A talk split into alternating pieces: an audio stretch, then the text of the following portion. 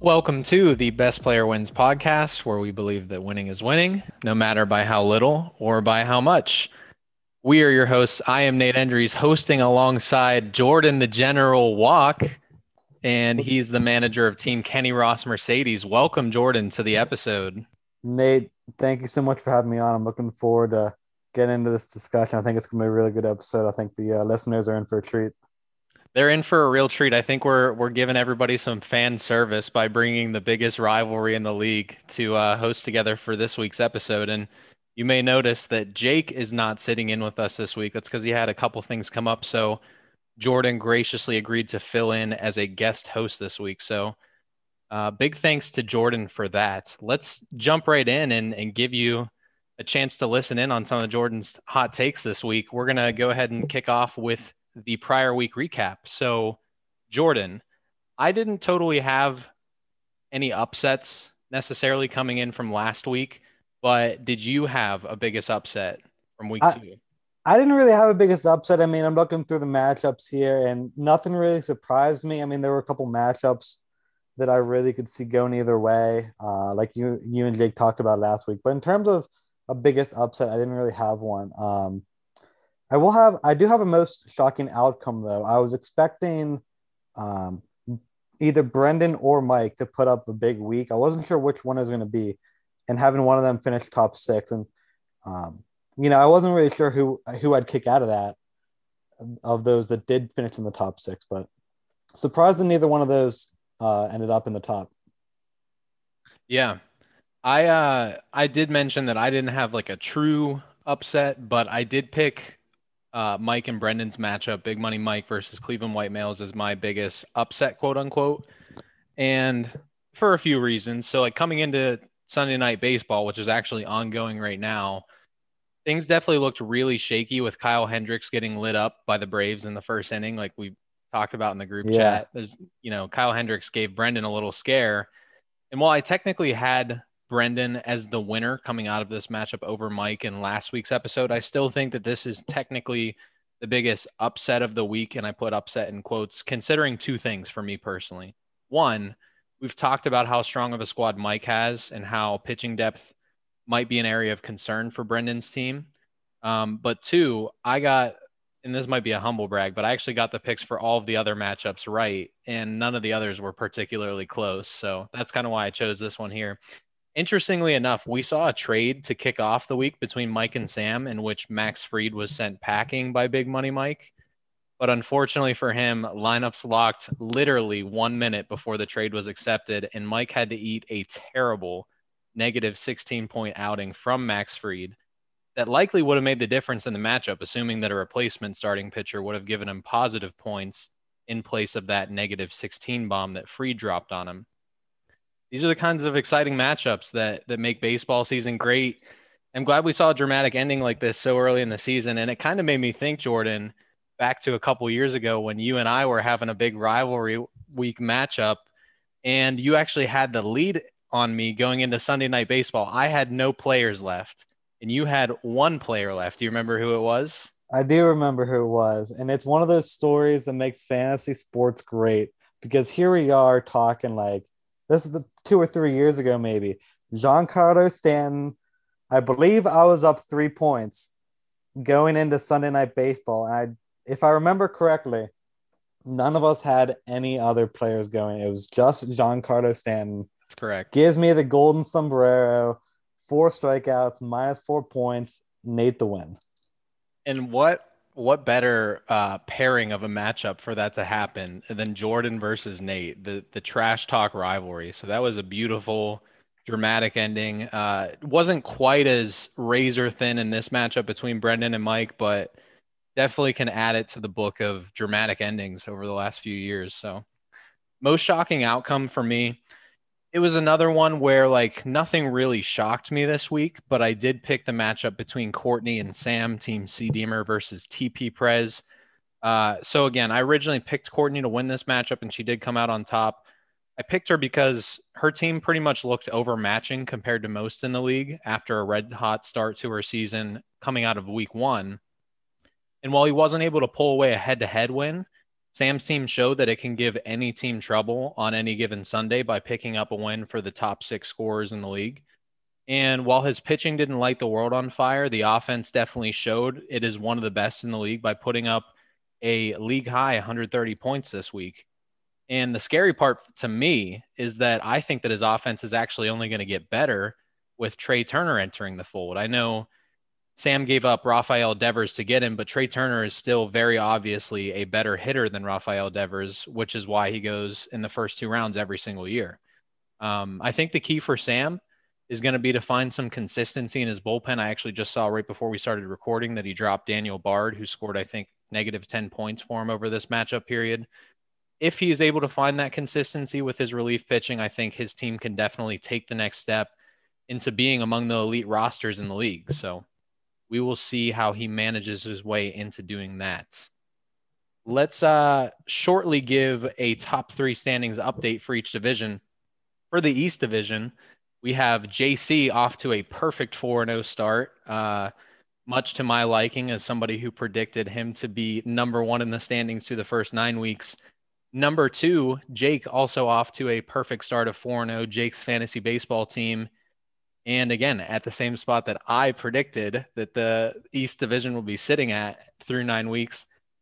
And I went three for three because sitting in the third spot is you, Jordan, Kenny Ross Mercedes. You're at two and two, and you uh you've taken two head-to-head losses, but you've actually finished in the top half scoring in the league both weeks so far. Uh, there's only really one word to describe that. What would that be, Jordan? It's unlucky, and I think that it's very interesting uh, you know, the unlucky part of fantasy sports comes for everyone eventually. But you know, the the uh, the rule that we decided to keep in with having the uh, the league median in there, uh, I was avidly against that because I'm like I love the luck in fantasy sports, like so unpredictable, and here I am like being 500 because of the league median. So, have you changed your opinion on it at all? I mean, of course, I'm going to change. It gave me two wins when I shouldn't have gotten yeah. wins. So, and you're in third place in the division. You're currently, I guess, I mean, we're doing, we expanded to eight teams for the playoffs this year, so we would have two more teams beyond this top six that I'm going to update you with. But you'd be sitting pretty for the playoffs right now as the third team in the East Division. Let's move on to the West Division. We have another perfect team to start the season. Courtney is in first place, Team C Deemer, with a record of 4 and 0. Sam, right behind her, who she topped this week, TP Prez, he is three and one after going 2 0 last week. And like we mentioned, finishing in the top half of scores this week. So he was able to pick up at least one win this week to maintain that second place in the division. And then in third place, he continues to prove me wrong. Brendan, Cleveland White Males, he has a record of three and one after this week. Um, I think maybe a favorable matchup is kind of propping up his position in the standings. I know he went 2 0 last week so that was definitely a statement that he is one of the competitive teams this year. But his loss this week was actually because he failed to score in the top half of the league. So maybe the pendulum swinging a little bit back toward my expectation of him being among the weaker teams, but he still remains in the top three in the West Division with a three and one record. Jordan, I, I think uh, I can expect some backlash here in the, for this next segment. We're going to talk about uh, a multitude of things. But first, we are going to start talking about some of the trades that have been executed in our league so far through the first two weeks of the season. We're going to go through every single one. I'm going to ask you for your gut reaction when the trade happened, also how the trade has aged in the time since it's been executed. I know it's only been a week or a week and a half or maybe two weeks for some of these, but if there is some context to how the trade has changed based on the way that it's aged since it's happened, um, I'd like to hear your thoughts on that as well. And of course, I'll give mine my opinion on each of these deals as well. So the first trade of the season was half of which involved one of our new players, uh, Nick. The other half involved me. The deal was Nick gave up Luis Castillo and Marcell Ozuna. And in return, I gave up Pablo Lopez, Mike Clevinger, and Chris Sale Jordan, I'll toss it to you since this was my deal. What is what was your initial reaction to this trade? And has anything changed with how the trade has aged since the two weeks that it was originally accepted? Yeah, I mean, there was a lot of panic when this first got off, like Clevinger and Sale going over to Nick, both guys that are going to be on on the uh, IL for a majority of the season. Uh, for a guy like Luis Castillo and Marcell Ozuna, that seemed like a very cheap price, and everyone was like, "Oh, Nate got this great steal of a deal." But you guys talked about it a little bit last week. Like Nick is overwhelmingly stocking up on these high upside pitchers. Um, I'm not sure when uh, Chris Sale's coming back. Is that later in the year? He people don't know exactly when he's going to come back yet. I think the safe estimation is probably July. Okay. Um, people kind of given him a timeline of anywhere between June and August. So, yeah, I mean that's a guy. I think Nick, um, the way he's making his team right now, he's just. I think he can easily float along. And I'll touch upon it later when we get to some of the other trades that he made. But I think that he's really flying under the radar with what he's doing. He's given the illusion that he's wants to get all these good keepers, but I really think that in the grand scheme of things, he could end up being a buyer at the deadline. Yeah, he could. I mean, he's he's definitely stockpiling talent. We're going to touch on it very shortly, but he obviously swung another big trade just a couple days ago with getting Cody Bellinger. I know Mike Clevinger is out with Tommy John surgery recovery for the entire season this year, so he definitely will not get help from Clevinger. But uh, I don't think to give you a little bit of my my feedback on the deal. I definitely don't think Pablo Lopez is a scrub. I actually this dynasty league that I started up that a few of you um, kind of saw the the narrative over early in the season. I took Pablo Lopez in that league over Sandy Alcantara, who I think Sandy Alcantara is taking the next step this season and is kind of elevating him up to that starting pitcher two conversation. I think Pablo Lopez could just as easily be in the same conversation. I think so far this season, it's looking like Alcantara will be the better pitcher but I don't have a totally different opinion of Pablo Lopez as somebody who took him ahead of Sandy Alcantara only a month ago in a different draft. Um, so I think he got a good pitcher there. You've already touched on Chris Sale being a really high upside pitcher. He, you know, his upside is top five in the game. You likely won't realize that even once he comes back this season because he's probably going to be limited to short starts. Um, maybe on a per inning basis, he could be really, really good vintage Chris Sale but I can't imagine that he's going to be allowed to go like seven innings in any single game this season in his first year back from Tommy John surgery. And even since then, talking about my side of the deal where I got Castillo and Ozuna, those guys have not lit the world on fire, you know, since the start of the season. Like, I think they're both still really good players. I think this time next year, or I should say during draft season next year, you're still going to see these guys in a redraft format be given like top three round or top four round draft grades. That's, I think, where you're going to see them be drafted. So I still think that they're really good players or potentially even elite players, but certainly they are susceptible to struggling for periods of time. So there are definitely stretches this year where I will not be surprised if I don't get much use at all out of either Luis Castillo, Marcell Ozuna, or even both, which has kind of been the case so far this year. Is I've got Luis Castillo has made one good start. Marcell Ozuna has kind of been miserable to start the year. So haven't seen a ton of return on investment yet, but I think that obviously there's plenty of time for those guys to turn it around. So I think it was a an okay deal. Um, definitely susceptible to judgment as any buyer seller trade will be in our league. The second one, this was between two uh, buyers, or what we will assume are buyers. This was between Jake and Mike. Jake gave up Shohei Ohtani, Jose Altuve, and Tommy La Stella. Mike gave up in return Ketel Marte and Marcus Stroman. Jordan, what was your initial reaction to this deal? I, I like this deal for Jake. Um, I've never been a huge Shohei Ohtani fan in terms of fantasy, mainly because I, I get uh, stressed about – oh, should I put him in the in the uh, starting starting pitcher spot, or should I have him rostered as a hitter? Um, so I never really ended up being high on him. I think that you know Jose Altuve is Jose Altuve. He's going to be elite uh, year in and year out. Uh, Tommy Stella, I'm not a huge fan of. Um, I know that I feel like he's on a, a, team every year and is a good good depth guy, but um, Mike giving up Ketel Marte and Mar- Marcus Stroman, um, I think those are two elite players. I think Stroman's consistently underrated. I like the steal a lot for Jake.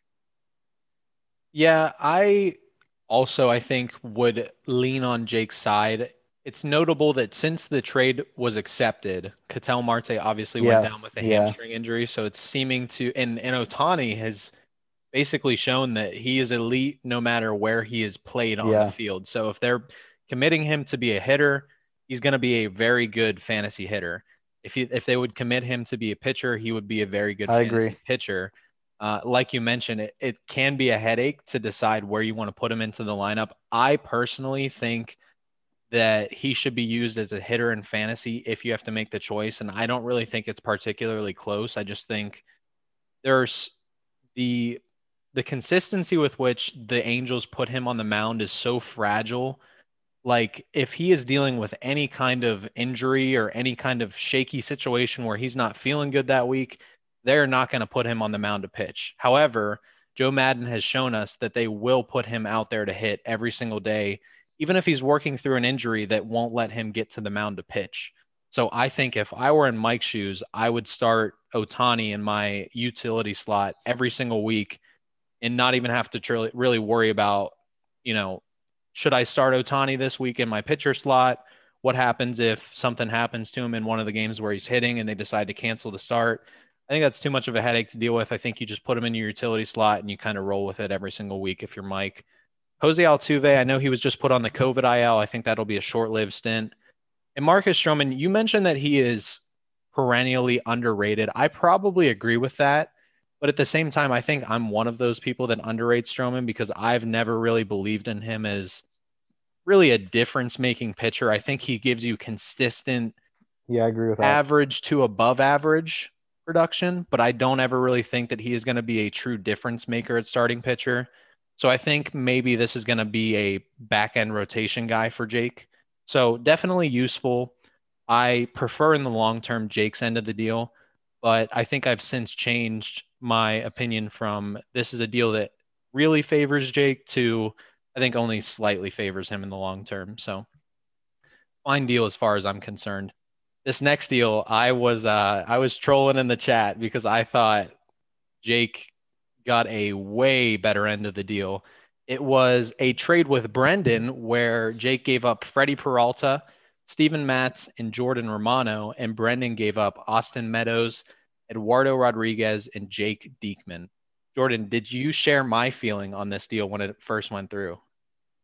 Uh, when I first went through, I thought it was a huge win for Jake. I mean, Jake's getting a big name in Austin Meadows, um, clearly the headliner of this trade. But once I started getting into it, I'm actually, I'm going to say that Brendan won this deal because, and let me get into it. I mean, when this first happened, this is whenever um, Trevor Rosen, Rosenthal went down for the A's. The closer spot was up for grabs. Um, I don't remember the exact timeline, but then you see Jake Diekman go over to Jake's team and everyone, you know, the A's are going to be competitive this year. There's going to be a lot of save opportunities, and they're pretty consistent with using the closer role. And then you see Jake Diekman not get it, and I believe it's Lou Trivino now. Right. And I, if the last time I looked, I'm pretty sure Jake Diekman was on waivers. Is that, am I correct in that? Yes, Jake cut Jake Diekman. Yes. So that's already one person in the deal gone. And then I'm also just not a fan of Eduardo Rodriguez. Um, I think, especially with Jake's um, starting pitching depth, I think that he's just going to be a bench guy and he's going to hop in there occasionally if he has two starts favorably uh, with the matchups. I mean, Austin Meadows, uh, elite, elite left, left fielder. Um, so that's really the main piece that Jake gets. But I mean, I really think that Brennan got three really good pitchers here. Um, you know, Freddie Peralta has the starting pitcher, relief pitcher eligibility. Um, he struggled against the Pirates, but before that, he's been really, really well, really solid. Although two of those starts were against the Cubs. Um, Steven Matz, who we're going to talk about later in this episode, has been lights out this year so far. Um, then Jordan Romano, who I believe is on the IL right now, uh, should be a short stint, but um, I'm, I think that that Blue Jays closer role is his. And with the Blue Jays being really good this year, I think that he's going to get a lot of opportunities. So that's why I'm saying that Brendan won this deal. Yeah, I've actually done a 180 on this deal myself. I I think I characterized it as Jake ended up getting Austin Meadows, who nothing needs to be said there. We know that Austin Meadows is a great player. Eduardo Rodriguez, I kind of group in a similar fashion with a pitcher like Marcus Stroman, where he's not going to light the world on fire. He's not going to be a difference maker at starting pitcher, but I think that he is perennially underrated. He will give you a safe amount of production at starting pitcher. Um, so again, could be a back end guy for Jake to kind of stream based on matchups for his rotation. And just like you said, this was very fresh after it came out that Trevor Rosenthal was going to get surgery to be out for multiple months. And it seemed like Jake Diekman would be the next guy up as their closer. So it seemed like Jake got, you know, a decent back end starting pitcher, a stud hitter in Meadows, and the presumable new closer for the Oakland Athletics. And for what I characterize as a return for waiver wire hot hand in Steven Matz, who Jake literally added that day, like five hours before, or something like that. Jordan Romano, who at that point was a middle reliever for the Blue Jays because Julian Merryweather was the clear closer at that point, and Freddie Peralta, who his first appearance of the season was in long relief, so he didn't even have a rotation spot, um, judging based on his first appearance of the season. So I said Jake gets a stud hitter, a back end starting pitcher, and a closer for a long reliever, a waiver wire hot hand, and a middle reliever. Like, what is that? Well, since then, Freddie Peralta has, you know, earned a spot in the Brewers rotation, and he's been really good in each start that he's made since getting a rotation spot. Even versus the Pirates, he didn't have a bad start. It just wasn't like a light the world on fire start like he had against the Cubs. Steven Matz, like you said, has been amazing. He's been a top pitcher in the league this year, not just coming off the waiver wire, uh, but all around. And then Jordan Romano, he, I, I think more of a, it's a product of circumstance that he gained his value now because Julian Merryweather is out with an oblique strain, which is probably going to keep him out for multiple months. Um, so now the role is basically just going to be Jordan Romano's by default because they don't really have a better reliever in that bullpen. So once he gets back, he'll be a closer for Brendan. So I think, yeah, this trade it's aged in a way that I think I would rather have Brendan's side given the scarcity of pitching in our league. Um, so I kudos to Brendan for getting another on-brand deal where it looks bad at first, but somehow, some way, Brendan is able to pull it out and, and kind of be the winner of the trade. Um, the next deal, first one that you made of the season, Jordan, with Big Money Mike, no surprise there. You gave up Dominic Smith and Jean Segura, and in return, you got Anthony Santander and Marco Gonzalez. Tell me what you thought of the trade. Um, I think it's pretty even, honestly. It doesn't really uh like push one way heavily, in my opinion. And even uh, I think that was like a week, week and a half ago that we we got that trade done. And even today, I still um I think it met the needs that we needed. Like uh, I needed another um, quality starting pitcher, and so I went after Marco Gonzalez. And although he's started off the year not that well, I still think that he has a lot of capabilities. And Mike was really high on Dominic Smith, um, so we were just kind of had a pretty good conversation, got the deal done, and like I said, it was both things that we needed. So. Yeah, and I thought the same thing. I thought that this was a, a need for a need trade, and We've talked a lot about underrated starting pitchers so far. Marco Gonzalez is a guy that I toot the horn for that I do think he's underrated, and I actually like him uh, given how much he costs every year. I think what he will give you should probably cost more than what you actually have to pay for him in practice. So I think that was a good under the radar target for you. Um, I do like Dom Smith as well, so I think that he got a good player in return. Uh, Mike did. And I don't totally know how I feel about Anthony Santander yet. He obviously had a really great 2020. He's struggled to start 2021. I think overall he's probably an above average player, um, but time will tell there. And then Jean Segura, he is what he is at this point. He's a veteran. Um, but I think Mike probably liked the fact that he had second base eligibility to kind of plug and play there as needed. So not an earth shattering move there. The next one uh, for Mike's third trade he gave me Trent Grisham, and I gave him in return Clint Frazier and Nick Anderson. Mike just getting off to to cutting down on that total eight trade limit, not Mike. giving him not giving himself any room to operate. Uh, as we get closer to the deadline, I'm sure he's going to make and it probably reach that eight trade limit before we get there. What did you think of this trade between the two of us, Jordan? Yeah, I mean, when when I got the notification bell, I thought it was pretty even. Um, nothing really stuck out to me, but I think looking back on it now, with uh, I think Nick Anderson went on the sixty day, um, which is gonna obviously hurt hurt Mike a lot the long term. So that's why I gave the advantage to you, but um, wasn't a huge impact trade, in my opinion. Yeah, he actually was the one that made this offer to me, and I accepted pretty instantly because I thought like yeah, that's a fair deal, and I need a center fielder. It was pretty much as simple as that for me. Yeah. I will note Nick Anderson was already on the 60 day oh, he was, IL. okay. Yeah, when I drafted him, he was actually already on the 60 day IL. So I think maybe Mike listened to our first couple episodes where Jake and I both voiced our liking to Clint Frazier, and he maybe bought in in that way because Jake and I both liked him as well. And I and I do like Clint Frazier. I think his long-term outlook, I still have the same expectation that he's going to turn into an above average starting outfielder for the Yankees. But he has been terrible to start this season. He's actually on the waiver wire right now. He's so bad. So Mike turned around and, and we'll cover it in the next few trades, but he turned around and traded Clint Frazier to Sam as part of that Max Fried deal that we already briefly talked about earlier this episode. And Sam uh, quickly cut bait. He cut Clinton Frazier really fast. Yeah, I've never I've never been a big Clint Fra- Clint Frazier fan. I mean, I feel like for years now there's been a ton of hype over him. Like, oh yeah, this big up and coming center fielder uh, outfielder is coming up for the Yankees. But I just haven't really seen it for him. I've never been a big fan. So yeah, I think the issue that everybody talked about for years was that he just needs the playing time, right? And yeah. Now he's finally getting an everyday role, and they're already platooning him with Brett Gardner because he's struggling so bad at the plate. So definitely not what you want to see for Clint Frazier. I have him in the dynasty league. I'm not happy about him platooning with old head Brett Gardner, but again, I think he'll still be a fine player in the long term. Might 2021 just might not be the year for it let's talk about the trade of infamy. I'm assuming that's how everybody looks at it, you know, across the league. Uh, my trade with Andrew Baum, where I gave up Andrew Vaughn. That's kind of ironic. Andrew Baum and Andrew Vaughn. I gave up Andrew Vaughn, Luis Severino, Julio Rodriguez, Willson Contreras, and Omar Narvaez.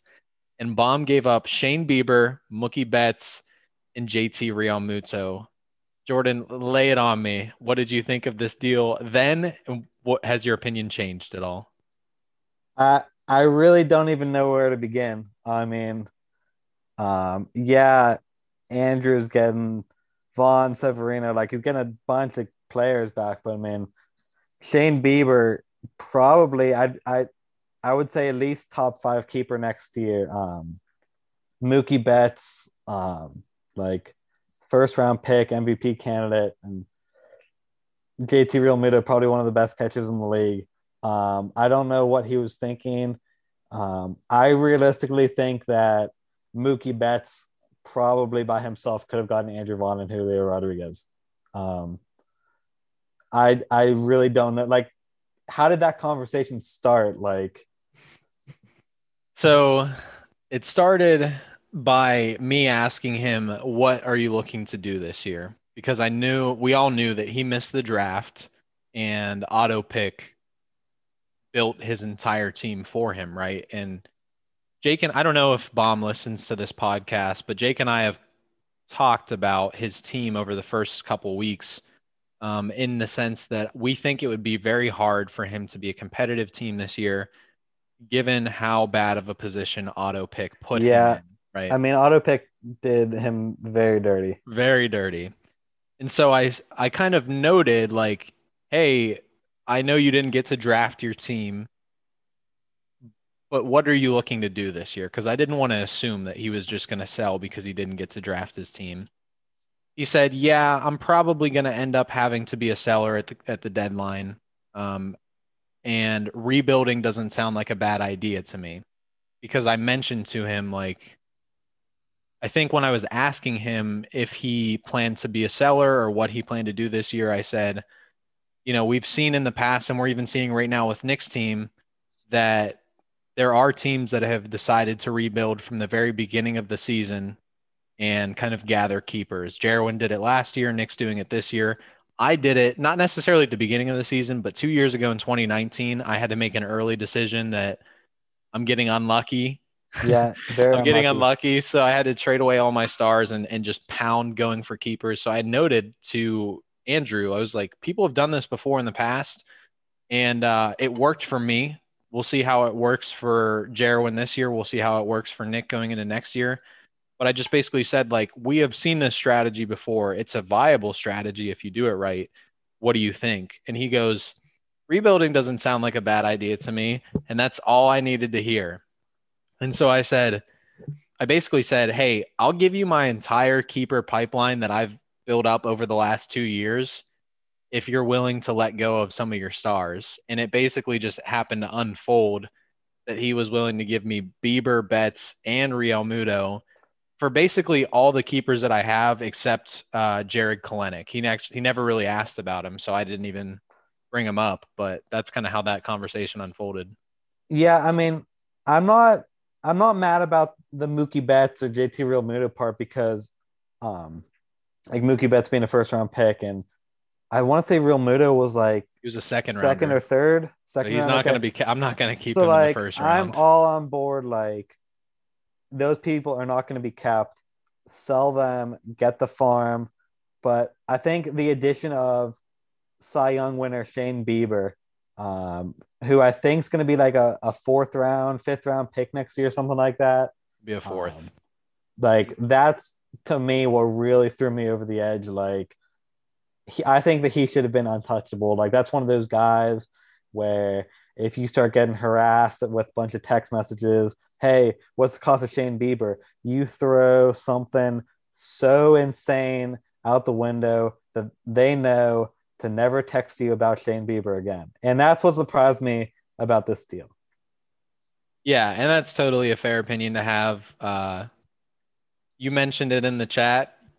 You said, I can't get mad at Nate. He's just no. doing his job. I think that the deal very clearly favors me this year. And we won't truly know how even it turns out to be until probably two years from now. But I can totally understand why everyone else would see this and be a little deflated. Well, I think that's also what happens every time um like there's a, a big buy and a big sell. I mean, yes, we don't know what's going to happen with and with Andrew's team a couple years down the line, but that's also assuming that he keeps a guy like Andrew Vaughn or Severino or Julio Rodriguez, um, because or who he can get for them too, because you also have to look at like the uh, the trading tree, basically seeing okay, a couple years down the line, well, what's he going to get for Andrew Vaughn if he decides to trade him? So, I agree with I agree with that. That um, a couple years down the line, that Bohm this that we could look back on this deal and say, yeah, uh, Andrew Vaughn gave Andrew Bohm a championship or something along those lines. But um, you know, looking at just this year and probably next year, because I'm assuming that you'll keep Shane Bieber. It's really really like it's like 99 to 1 maybe 100 to 0 about in my opinion on who won this trade. Yeah i i can agree with your assessment. Given our two team situations i think that this deal very clearly fits into favoring my team situation than it does into andrew's situation pretty much wholly in part due to the unknown variables of the return that, that Andrew got on his side. Like you said, we could look back on this trade with a different mindset, but that definitely won't be until probably two years from now if it does happen. Yeah. So the next trade is the first of two team swap deals that we see as a signature every single year from Big Money Mike uh, he and Nick made a giant trade where Mike gave up hometown hero, or I shouldn't say hometown hero, hometown budding star, Ke'Bryan Hayes, Michael Conforto, Tarik Skubal, your boy Jean Segura that he that you sent over to him, and Zach Davies. And in return, he got Bryce Harper, Julio Urias, Tommy Edman, and Julian Merryweather. Uh, Jordan, what was your opinion of this trade when it went down? Um, Yeah, I I really think that this trade's pretty even. I think that it helps both teams a lot, and I still think that today. I mean, um, I still think the Nick's team is flying under the radar with the number of prospects that he's getting and high upside players. And if he, like I said before, if he's floating around come deadline day, I he has so many pitching prospects which are so so valuable in this league and high upside keepers. I could see him getting a big name or two and really going a run. He if if I match up with him in the playoffs, I'd be afraid. If if we both get in at this point. Yeah. Um, whereas Mike's side, I also love this deal for him. I mean, getting a couple really good bats, getting Julio Urias. Um, to wait to use Merryweather for a little bit, but um, I do think I love this for him too. I mean, I think that both both uh, sides got really good good deals.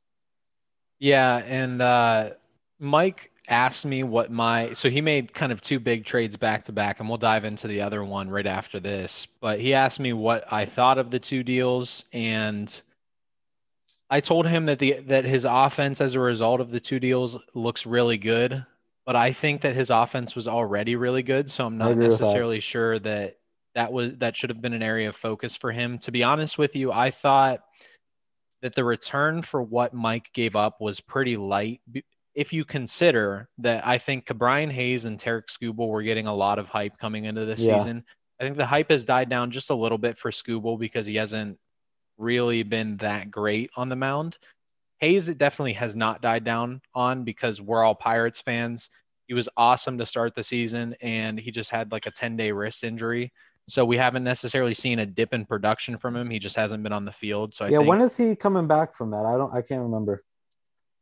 They were saying yesterday that they wouldn't. They weren't ruling him out for today's game. Given that he didn't actually end up coming back for today's game, I would imagine either tomorrow or Tuesday. I don't. So sometime if, like it's not going to be like a long longer. Right longer, in the next couple days, uh, Ke'Bryan Hayes should be back.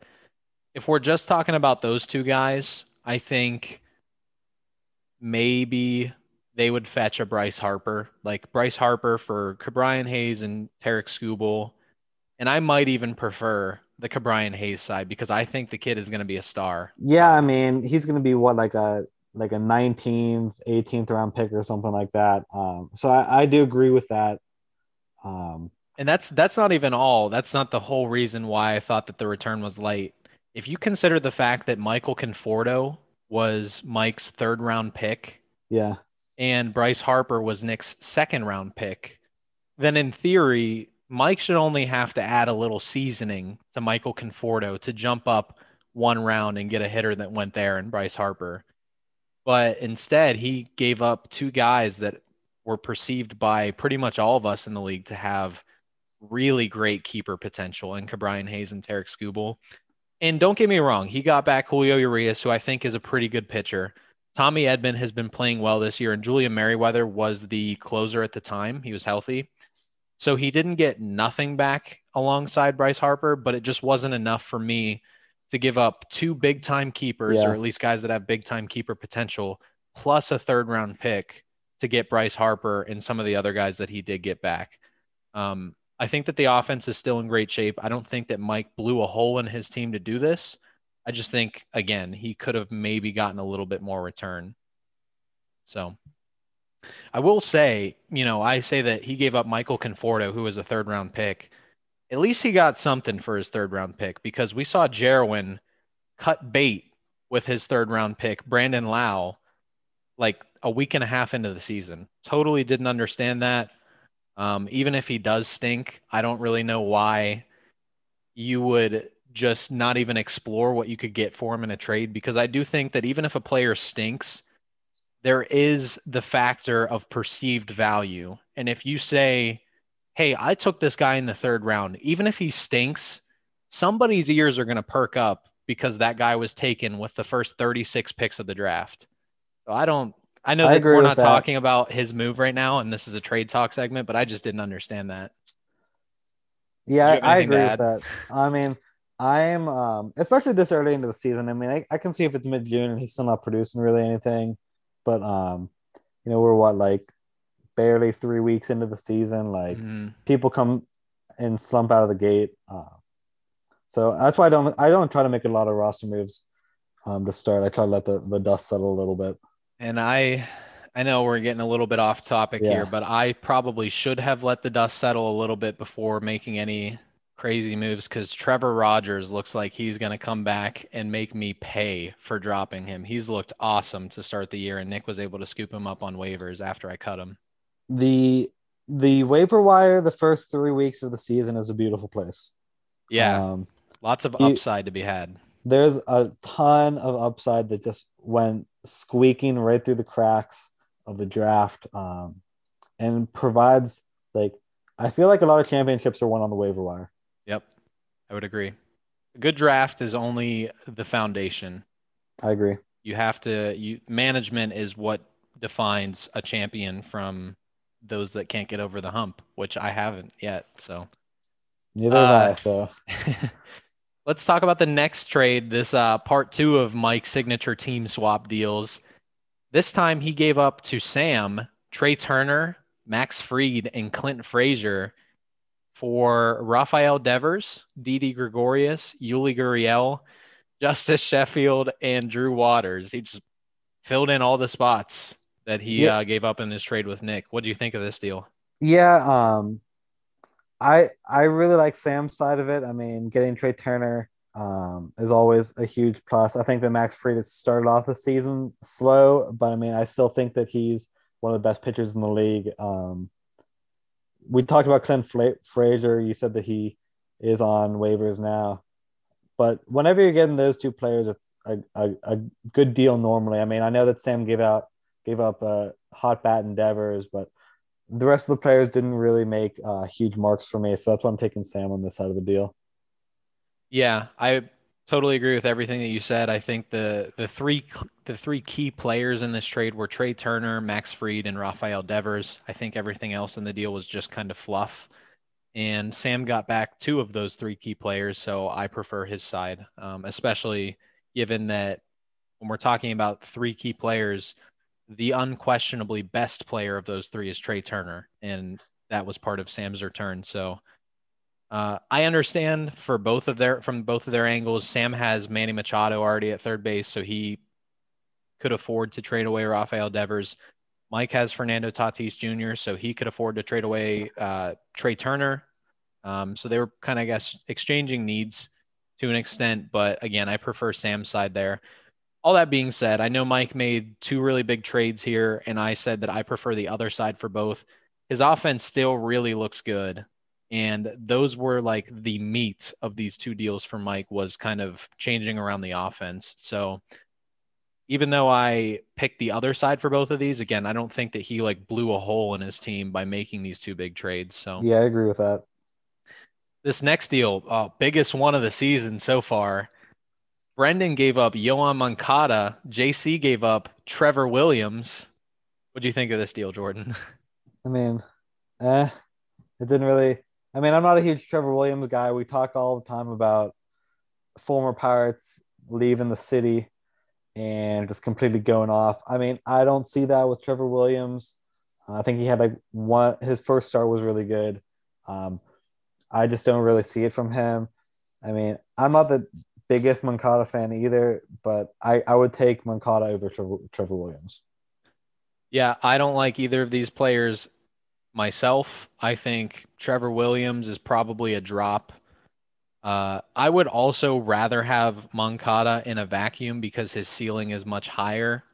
But even saying that, I don't want Moncada on my team. I would almost rather have an open roster spot, which I would get in exchange for cutting Trevor Williams and the freedom to pick up whatever hot hot hand off the waiver wire I wanted to than getting back a strikeout machine, which is what Yoán Moncada is. So it's an even trade, don't get me wrong, but yeah. I don't want either player. So I can't even say that there's a winner to this deal. Yeah, it really doesn't, in the grand scheme of things, make any effect, in my opinion.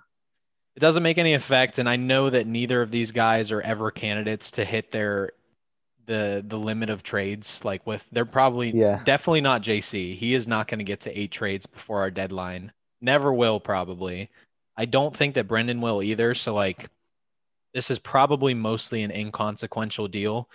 But say like a guy like me or Mike or Nick or Yeah, some of the people that actively trade and are always looking to to deal if they can improve their team, it's a five dollar mistake. that's a five dollar mistake because you're limiting your ability to make one more trade before the trade Yeah. deadline. So these guys, again, probably totally inconsequential, but I would consider this a waste of a move if it's anybody that thinks that they would get close to that trade limit.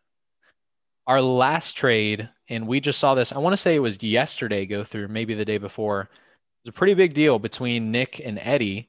Nick gave up Michael Conforto, who we were just talking about, Eric Hosmer, and Luke Weaver. Eddie gave up Cody Bellinger and Josh Bell. And I'll actually lead off with my opinion on this one. I know I mentioned that Michael Conforto was a third round pick. I still don't think that he is in the same stratosphere as Bellinger when both are healthy. That being said, Bellinger, I know, is out indefinitely because he had a calf contusion, or at least what they thought was a calf contusion at first. An MRI revealed that it was actually a hairline fracture in his leg. So I'm I have no idea how long he'll be out. I don't know how long it, it takes to recover from something like that. And I know that speed is a part of the fantasy value that Cody Bellinger brings to the table. So I don't know if it'll kind of linger and, and hamper the production that he'll give once he does come back. But I still think that the name value of Cody Bellinger is something that Nick will be able to use to his advantage, either A, when he comes back and seeing that vintage Cody Bellinger production, or B, I still think that people are going to be willing to pay a lot to get Bellinger from Nick around the trade deadline. Um, so I think, and, and Eddie kind of admitted this to me when he asked me for my opinion on the trade, that it was kind of a panic move by him because we've been talking about how he doesn't have good pitching or good pitching depth. Um, I don't like Sam, either Sam or Jake sent the gif of putting a band aid over a giant crack in a wall.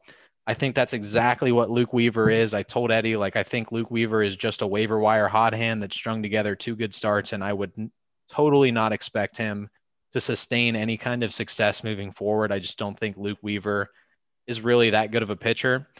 Um, and then getting to the first baseman that were included in the deal, I basically think that Josh Bell and Eric Hosmer are a complete wash. I think you could pick either or. Both will give you probably around the same production. What were your thoughts on this trade?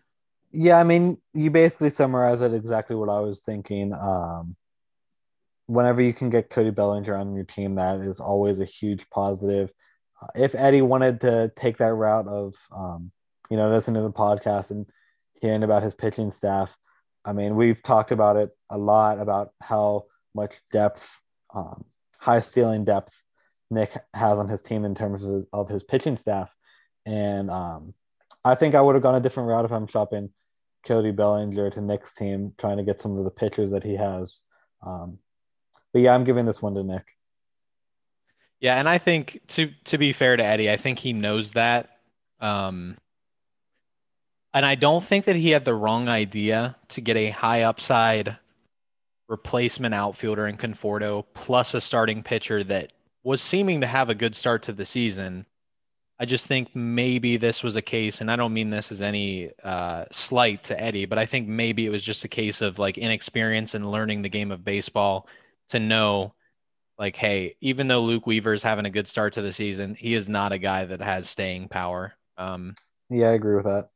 so I, you know, it's just some of the things that you learn along the way as you learn the game, and there's nothing wrong with that because I stunk at fantasy baseball the first year that I ever played. And I'm not saying that Eddie stinks, but I'm just saying like the the learning progression that you go through as you learn the game and, and especially learn how to apply it in a fantasy context is so steep that a year from now, both Nick and Eddie are going to be exponentially better at playing fantasy baseball than they are today. And I, again, I don't mean that as any slight to either one of them. Oh yeah, I just think that these are the kind of moves that you see as somebody like them are learning the game of fantasy baseball.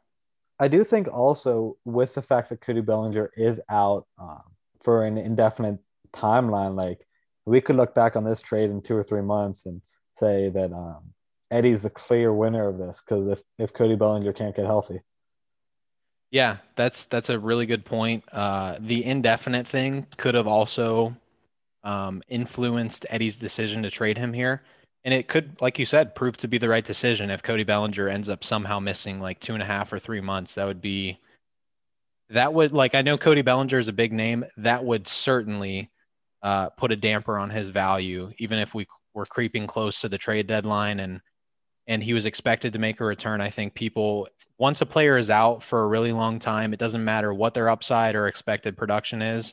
Most managers say, "Hey, I want to see what this guy does when he comes back." So, yeah, and also the fact that um, like a re-injury um, is also something that's super scary. Yep. Right. Um, when talking about those long-term injuries. Yeah, I agree. So there's definitely a lot of time for this trade to unfold and, and kind of go in the other direction a little bit for Eddie. So that's all the trades that we've that we've seen so far in the league. I'm sure that we're going to have plenty more to discuss throughout the the season. Uh, but let let's get into different kind of transaction. We're talking about some early season free agent pickups, waiver wire acquisitions, and we're going to talk about them in a segment called Buy or Sell.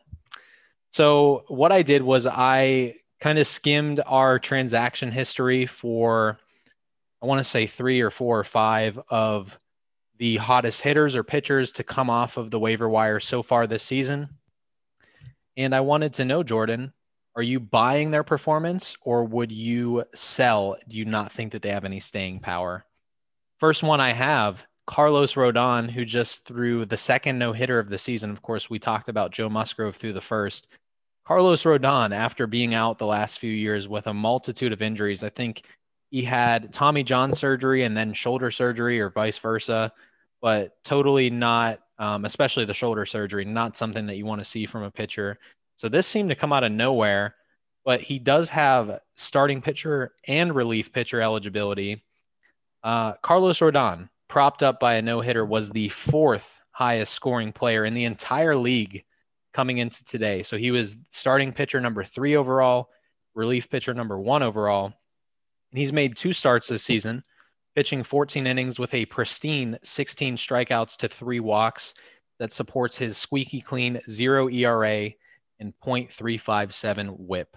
And as a cherry on top, like I mentioned, he does have that dual eligibility at relief pitcher, which we all know is highly coveted in our points league format. Jordan, do you buy or sell Carlos Rodon? I'm I'm selling Carlos Rodon. Uh, like you were talking about the injury history, um, especially as kind of like an older pitcher, definitely scares me. Um, I think having the no hitter severely props up his um, his value. But I also think that looking like a month or two down the line, I think he is still going to be up there or in the higher starting pitchers or relief pitchers, be propped up by that no hitter because it gives you so many extra points, a complete game, shutout, no hitter. Um, I, I don't really see it continuing. Um, I think that the wins will still be there, but I just don't really see it continuing. But like you were talking about the uh, SPRP eligibility, is so crucial in this league. So I also wouldn't blame him for, for keeping him because if you can get a, a two start uh, pitcher in your in your relief pitcher spot, that's a huge huge upside. Yeah, because in addition to your five starting pitchers, you get another two starts tacked onto that, and volume is really important in a points league format. So it's definitely a big advantage. I am also selling Carlos Rodon. You mentioned that you know his performance in the no hitter is going to prop him up, not just now but for a while. That is likely true because he scored, I think, 58.5 points from that game. That's probably enough from uh, for three good starts in a row. Well, he was like, uh, I I didn't watch it or watch the highlights at all, but I want to say he took a perfect into the ninth. Is that correct? Into the ninth, he uh he actually was two outs away, and then he wow. hit uh Perez, who I think his name's Roberto Perez for the for the Indians. He's one of their catchers or something. He hit him in the toe and the guy didn't move out of the way at all. Didn't even try to get out of the way. So that was I was watching it live. I was pretty pissed for Carlos. What was, it, what was the score at that point? It was nine nothing. Oh, so totally, totally meaningless to not try to avoid the unwritten rules of baseball. Yeah, Jose Tabata 2.0, Roberto Perez, that guy. But I'm also selling Carlos Rodon, and you heard Jake in last week's episode mention that he doesn't have any underlying data to back up why he doesn't think Nelson Cruz would be a top 20 t- hitter this season because everything that he's doing so far is supported by the underlying data. Carlos Rodon's the same way. All of the underlying data behind the two start breakout suggests that Carlos Rodon is absolutely for, for real but I just wouldn't feel comfortable mortgaging anything of value without seeing more from him. Um, unfortunately for buyers, the more that Rodon continues to back up his breakout, the higher his price is going to become. So, depending on whether or not you buy the early season breakout, the cheapest price that you could potentially acquire a breakout SPARP, which SPARP is the term that we use for SP and RP eligible, just as an FYI, is going to be right now, which is just kind of how our game goes. If you take the chances early, it may feel riskier, but it also tends to provide the biggest return on investment if those players hit. Uh, this is typically because usually, if you don't take the risk to acquire the upside, somebody else will be willing to take that shot. And acting on less information than we'd like to have is just kind of an integral part of this game that we play. Uh, you mentioned it earlier. The early season waiver wire is a beautiful thing. And usually the managers that act on little information end up seeing the biggest profit because they're the guys that are willing to take the risk early and and those are the the managers that are usually the ones to reap the reward too of the breakouts. So we both sell Carlos Rodon, but he certainly could be for real. And uh, his price will never be lower than right now if he is for real. so, next guy, you mentioned him earlier, Steven Matz, starting pitcher. Matz entered today as starting pitcher number 12 overall. So, by definition, he entered today as a starting pitcher one um, for purposes of tiering our pitchers across the league. This performance was comprised of three wins over 18.1 or 18 and a third innings pitched, a 147 ERA, and an 818 whip. I should say a 0.818 whip and a 18 to 6 strikeout to walk ratio. So everything looks pretty good. But Jordan, do you buy or sell Steven Matz? I'm buying Steven Matz. Um, I've always felt like he was underappreciated. Um, so I'm a big fan of him a big fan of his. I don't think that he'll end up uh, as an SP1, so maybe he is overvalued right now. I do think that he'll stay somewhere within the top 25, though. Sure. I actually come on the other side of this one. I sell Steven Matz. Uh, the breakout of Steven Matz so far this season has coincided with him becoming, in effect, a ground ball pitcher by reducing a career average launch angle of 9.1 degrees to a measly 2.2 degrees in 2021. Uh, while this is certainly an improvement that he could have made in the offseason, he's also striking out batters at a clip over two percentage points higher than he ever has in his career. And these both feel like very positive changes for Steven Matz, don't get me wrong. But he's also issuing walks nearly at a career high rate, walking batters at an 8.5% rate, which is nearly identical to his previous career high in a single season of 8.9%. So this is kind of a, a game of pick which stat is real for me. But I kind of tend to take the pessimistic view of an unproven pitcher who would essentially be replicating the leap that Zack Wheeler took a few years ago by developing the skills to be a really good ground ball pitcher as well as a very good strikeout pitcher. Um, basically, depending on what he wants to throw at the time.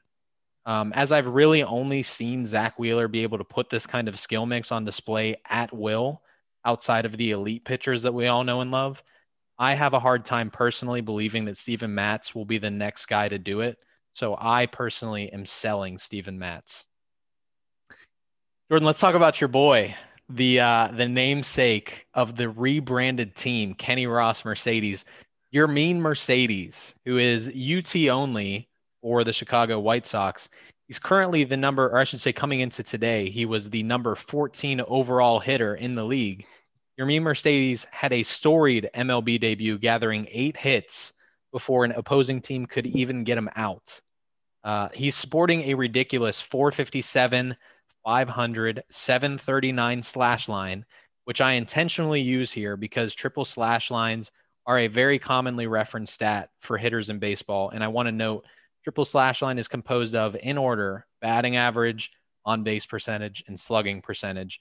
So your Yermin Mercedes coming into today had a 457 batting average, 500 on base percentage, 739 slugging, um, which essentially means that Mercedes is getting on base at a ridiculous rate and crushing the ball when he hits um, to go for extra bases when he does get on base through contact rather than through walking. Jordan, you might be a little biased here, but I want to know: Are you buying or selling Yermin Mercedes' performance so far this year? I, I'm buying it so far. I mean, obviously the uh, the stat line, there's no way that's sustainable, but I do think that he's going to be a, a, uh, a good bat for the rest of the way.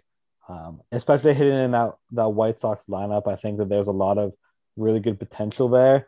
So I think that he's going to continue to get good pitches. Um, he's going to have a lot of RBI opportunities. If he gets on base, he's going to have a lot of run opportunities because of the guys that are around him as well.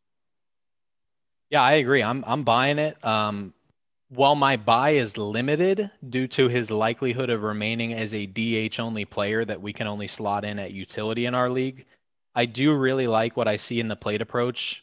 Uh, beyond his barrel percentage and average exit velocity, which are not so good, Yermin Mercedes batted ball and plate discipline profiles look like those of an elite hitter. Um, I think the only facade we are seeing with Yermin Mercedes right now is that he will not hit for as much power as he has shown so far. But I do think that he will get on on base at a very high clip and kind of be able to put together slap hits like singles or maybe if it gets past a fielder stretching it into a double pretty often. And I think the combination of those two things certainly add up to a useful starter in our format. Um, but like I mentioned, his usefulness will unfortunately limit the options of lineup management since he is UT only. And that can co- potentially create some tough decisions on a week to week basis for whoever owns him, which is you in this case. So uh, I think he'll be an asset for you. Uh, unfortunate that you won't be able to move him around your lineup at all. Yeah, that's the one uh, downside that I ha- had on him as well. Having a, a UT only player is definitely tough. But I mean, if he if if he's getting good at bats and he's putting up points, you know, I have no problem putting him in that UT slot. To be fair, and I, I haven't brought this up at all in the podcast, I tried to lobby Jake before he was added to anybody's team to give him catcher eligibility since he was a catcher throughout his minors career. Jake said that he wasn't willing to to change anybody's positional eligibility post draft. So uh, it would have benefited you if he would if he got that yeah, catcher eligibility added. And I tried to lobby for it before, like I said, before he was even on my team. Yeah. Or not before before he was on any team, I should say. Uh, but Jake wasn't going for it. So Jake, if you're listening to this podcast, give Mercedes catcher eligibility. that would be a pretty big advantage. Uh, our last player for the buy or sell segment is Jared Walsh, a guy on my team, actually. He is a first baseman for the Angels. I think he's also actually going to pick up right field eligibility probably within the next two weeks because they, for whatever reason, still start Albert Pujols at first base half the time. But they've realized that Jared Walsh's bat is so hot that they have to get him in the lineup. So they've stuck him out in right field half the time. So he should be a dual eligible player in a couple weeks. He is currently the number five first baseman. Uh, Jared Walsh is actually the other LA Angel that is a two way player, technically. the Angels have used Walsh as both a hitter and a reliever since he made his debut with the team a couple years ago, but it became pretty clear to the organization last season that they should just let him focus on hitting. Um, and Jared Walsh is hot early this season with a similarly crazy triple slash line to Yermin Mercedes of 341, 426, 707, which is also elite. Not quite as good as Yermin Mercedes, but definitely an elite triple slash line. Jordan, do you buy or sell Jared Walsh's early season performance? Yeah, I'm buying. I'm buying this one as well. Um, similar to what I said for Mercedes, I think that he's in a good lineup that's going to let him see pitches with Mike Trout in there, Shohei Ohtani in there. I think he's going to get a lot of um, because they're going to be afraid of the other guys. I think he's going to get a lot of good pitches that are going to uh, let him to continue to get on base, and he's going to again see the RBI and run opportunities. Yep, I totally agree with you. To keep it short and sweet, I am also buying, and it's because there are kind of a scary amount of similarities between Walsh and Yermin's batted ball profiles and plate approaches early this season, according to the underlying data. And I, I buy Walsh as a legitimate top five to seven first baseman because of the lack of standouts at the position and because I like the, ch- the chances of his skill set translating to success in our scoring format, similar to um, how I bought the success of Yermin Mercedes staying power in our scoring format. So I buy on Jared Walsh as well. I think You sold on Rodon, bought on Matz, Mercedes, and Walsh. I sold on Rodon and Matz and bought Mercedes and Walsh. So that's kind of what we came away with here. Let's talk about week number three. Let's get into our matchup preview. Jordan, who do you have as the best matchup for the coming week? I actually have you and Brendan as the best matchup this week. I think um I think this is almost like a prover week for both of you. Not in the sense that uh, I haven't seen it from either team, but Nate, if I'm remembering this correctly, you have not yet fielded a full lineup. Have not. I played so, down a second baseman in week one, and I played down a second baseman and a fourth reliever this week. So my prove it week from for you is I want to see how powerful your team really can be at full strength because you were you were number one or number two last I looked for this week, um, and I just I just want to see what you can do with a full lineup. I think obviously you have a great team and can put up points, but I just want to see really how powerful it is. And Brendan, um, I think that it's going to be tough a tough week battling Nate, um, but I do want to see what Brendan Brendan can do too. I mean, he beat um, he beat uh, Mike this week, ending below the uh, league median there. So I want to see if he can get back above that league median and at least pick up a win. And maybe if he gets lucky, also take Nate down. Sure. Yeah, that's a good pick. I, ironically, I chose your matchup with JC for my pick for best matchup of the week. Um, after scoring in the top half of the league for both matchups so far, these two powerhouse teams look to square off in week three as JC looks to keep his strong start to the season rolling.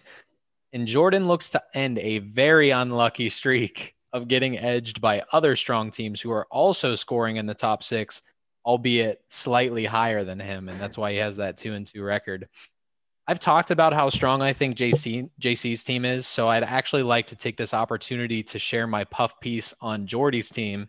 Uh, I'll start by saying that while I can't speak to the staying power of early season performers such as Michael Pineda and Joe Ross, I do think that the one-two combination of Glasnow Bundy can stack up with pretty much any combo of you know the SP ones and SP twos across our teams in the league with the exception of maybe DeGrom, Cole, Bieber, Scherzer, and Burnes Giolito.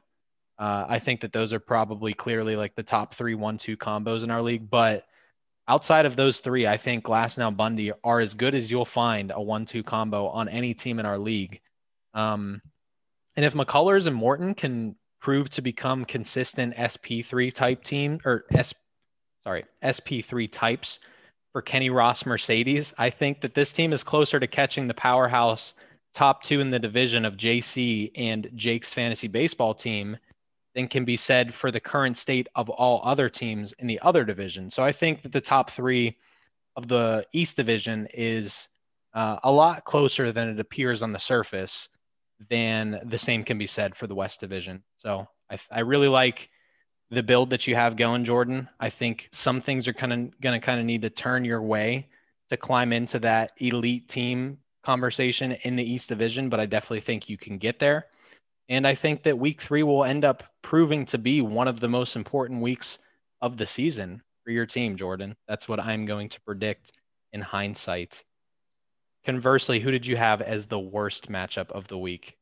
I, I'm going to be very surprised if we don't have the same one here. Um, I I have Jake playing uh, against Bomb. Um, I I don't think this one's going to be close at all. Um, so I, I really don't have much to say on this one, but I just I just think it's going to be a blowout. Yep, I have the same matchup: Jake's fantasy baseball team versus Team Andrew Bomb 12. Jake is coming off of strong back-to-back performances uh, where he is among the league leaders in points scored. And Andrew's team is a shell of what it was coming out of the draft now that he is missing his three best players. And the roster was kind of already in bad shape before that happened. Uh, whether you agree with, I'll say this kind of circling back to our trade talk from earlier, whether you agree or disagree with the particular players targeted or not, I think it was pretty clear that a title was not within reach for Andrew this season and it was pretty clear that he was ultimately going to sell for keepers. Fortunately for me, that happened to come during week one. So he basically gave a buy to everybody thereafter. Um, and Jake is kind of second in line for it for this week three matchup. So I definitely say that that is my worst matchup as well.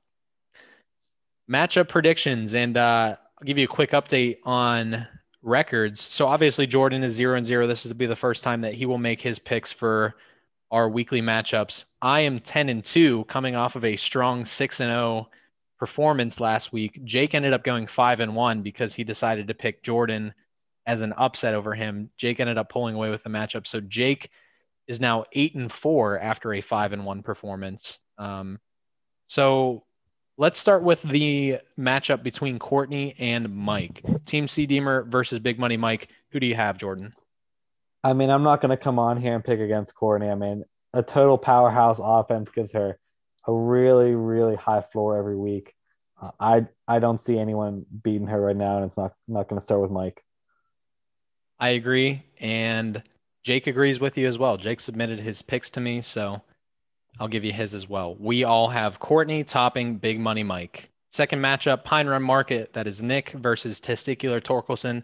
Still confused by the team name. That is Jerry's team. Who do you have walking away victorious from this matchup, Jordan? I have Nick taking this one. I, I, I said it earlier in the episode. I really like what Nick is doing. Um, I, I think that him and Jerwin are trending in different directions. Uh, so I'm, I'm taking Nick. I actually have Jerwin winning this matchup, and it's mostly because of Nick's team. Uh, Christian Yelich just got put on IL. Cody Bellinger is obviously going to be out for a while. And Sixto Sanchez still is at the alternate site for the Marlins. So I think Nick is playing with a lot, playing without a lot of firepower. And uh, obviously, Jerwin still has Corbin Burnes, Lucas Giolito, Kyle Tucker. So he does have a very, very good core to his team. I would personally advise Jerwin to remove Patrick Corbin from his lineup because, like I predicted in our very first episode, I think Patrick Corbin stinks and was going to implode. And that's exactly what happened this week. So I would honestly, not kidding at all, I would play with an open lineup slot before I would put Patrick Corbin in my lineup if I were Jerwin. But I do still think that he will pull away with this victory over Nick. Jake comes on the other side. He agrees with you, Jordan that Nick will be the winner of this matchup with Jerwin.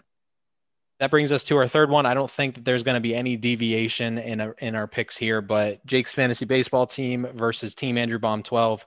Who do you have, Jordan? Yeah, I mean, we talked about this a couple minutes ago. I have Jake. Uh, not going to be close. I agree with you there, as does the man himself. Jake is picking himself to win over Andrew. Fourth matchup we have JC versus you, Kenny Ross Mercedes. Who are you picking in this matchup? I I'm picking myself. I'm not gonna I'm not gonna say that I'm gonna lose. So I, I do think that it's gonna be really tight matchup. Um, I was looking at at Justin's uh, Justin's roster.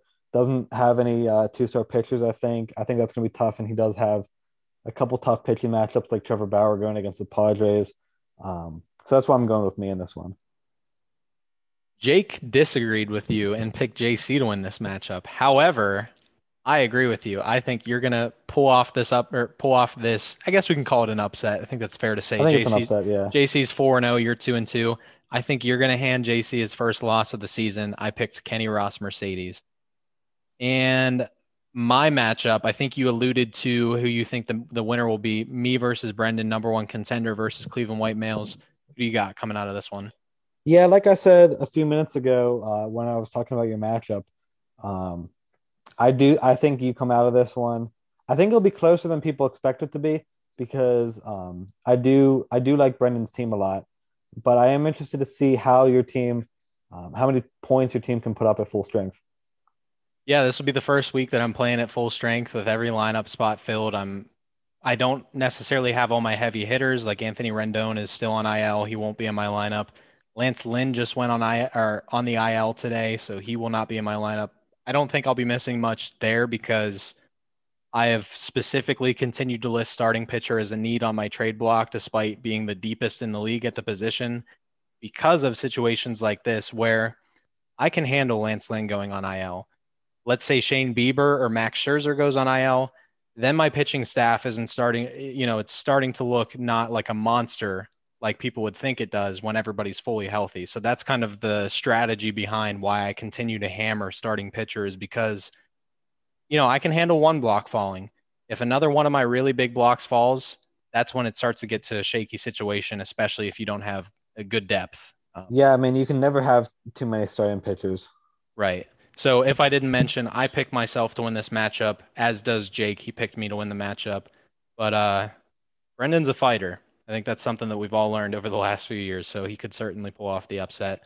Our last matchup of the week, Gone Forever, Eddie versus TP Prez Sam. Who do you have winning that one? I have absolutely no basis for this pick, but I'm picking Eddie to pull off the upset this week. Okay. I'm picking Sam to win, as is Jake. He put up a pretty strong performance this week that, that I touched on earlier in the episode.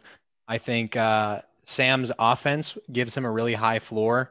And I think Eddie's pitching has to be, yeah, I think he has to get really lucky with the pitching, just given uh, the lack of talent there. So I don't think he's going to pull off the win versus Sam to get his first win of the year. But uh, it could happen. Like anything, I said, no basis for it. That's just my sneaky upset pick. Yeah. So me and me and Jake take Sam there. Let's move on. Let's move on to the around the league segment, and I'm filling in for Jake this week with our this week in league history segment. And uh, I actually had Jake send me this, and of course, I think he wanted to humble me a little bit here because the league history stat that he sent me was during week three uh, of 2018. Sean's only win of the season came in went in a week where he defeated me by a score of 301.1 points to 262.3 points uh, in what would be Sean's highest scoring normal matchup of the season. And at that point, it was a record breaking season for the worst season we've ever seen in the league because he ended up finishing that year with a record of 1 and 18. So I was the only person to lose to him. And again, that was the highest scoring matchup that he had all season. And you know what I consider that to be, Jordan? Unlucky. Unlucky. But the word yeah, of the day. That would be our this week in league history since we're going into week three. Jordy, I'm excited for this segment to be a part of our our podcast every single week moving forward. I'm I just coined it Jordy the General Sportsbook. You could really call it whatever you want. But essentially, we're going to bring sports betting to our fantasy leagues in a similar fashion that we did with the playoff betting last season, and in a similar fashion to those of you that play in our fantasy football league that we did in playoffs uh, last season for our football league as well. So I'll toss it to you here. Take it away. Explain how it's going to work. Yeah, I'm super excited about this, Nate. I was talking with Jake about it a couple weeks ago. Uh, we, like you said before, we did it uh, last year during our playoffs. I think that everyone had a really good time with it and everyone enjoyed it.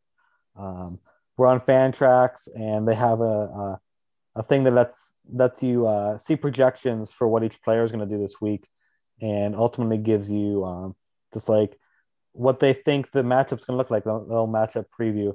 So we're using that, and uh, I've created a spreadsheet based on their projections that'll give us uh, various spreads, various over unders for each player. I'm going to be tracking those. Um, also tracking an over under for the league median, which has been pretty interesting so far. I think. Um, yeah, and what, what I'm going to try to do is uh, whenever I come on and just give a couple picks that I think um, I think will work out. We're going to be testing it a couple more weeks and see if we need to tweak anything that Fantrax does. But I went four and one in my picks this week, so I'm feeling good.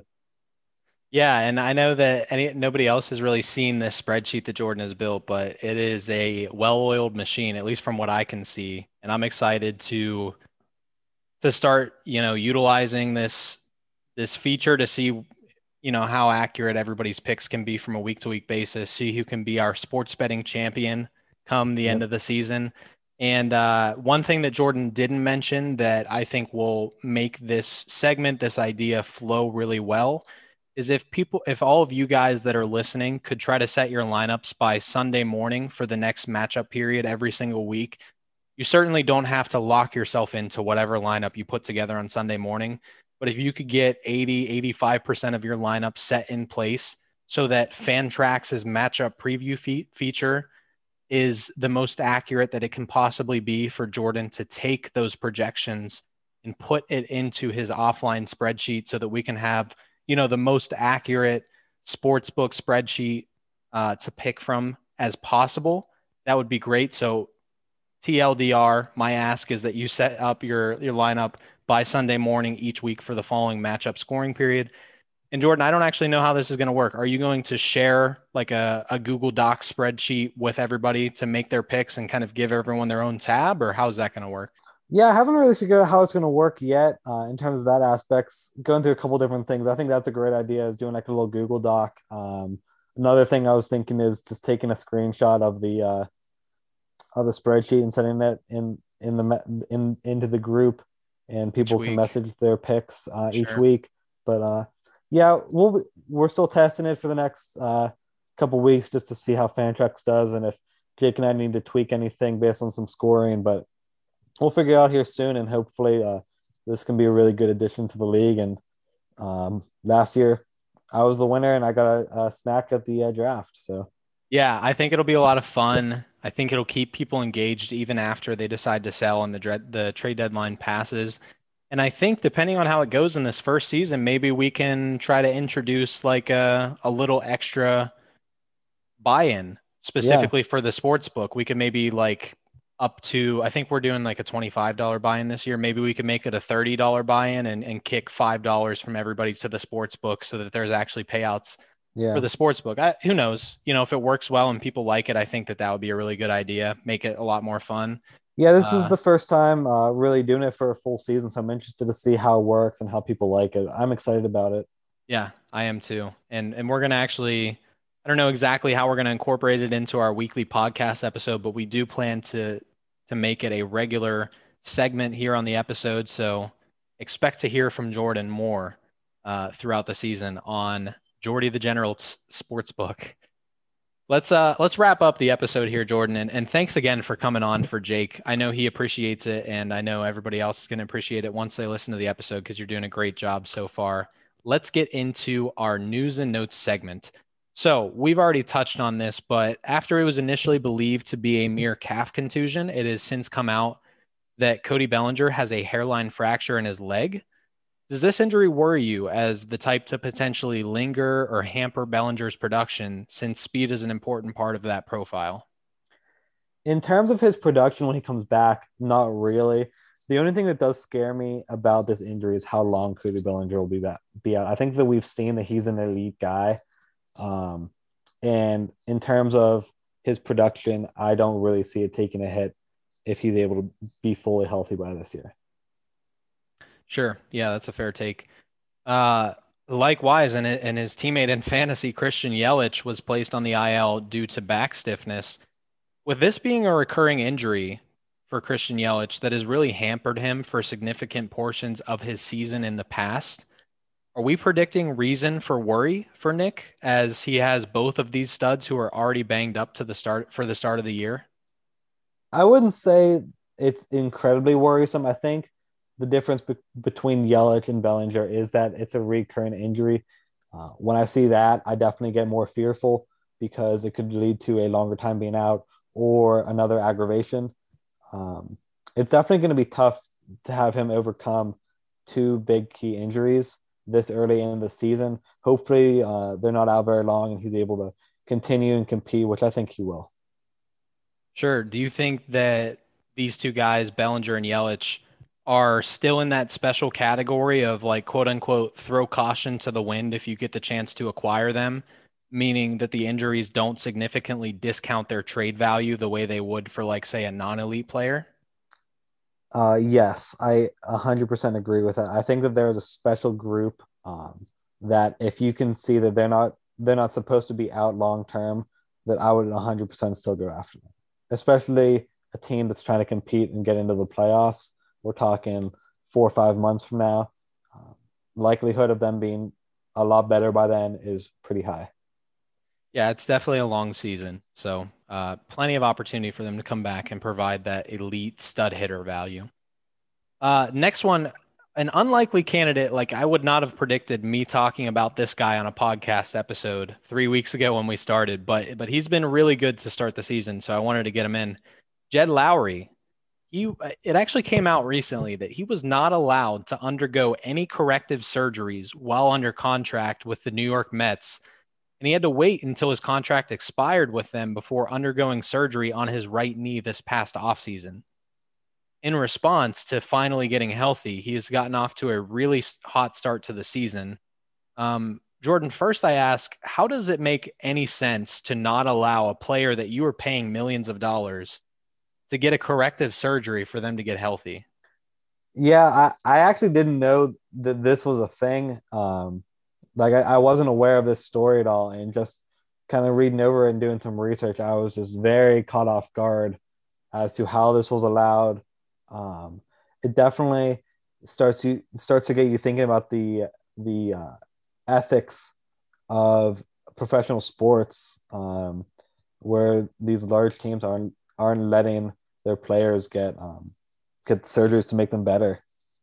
Yeah, didn't make a whole lot of sense to me. And I was like, just I was caught so off guard when I saw that story that I just thought it would be interesting to bring up here in the podcast. And I guess maybe I could have fit him into the buy or sell uh, segment since Jake just added him today. But I did want to ask do you think that his production so far is real or is it a facade? I think that it's a facade. I, I think that he's one of those guys every year um, where I think to myself, he's not that good.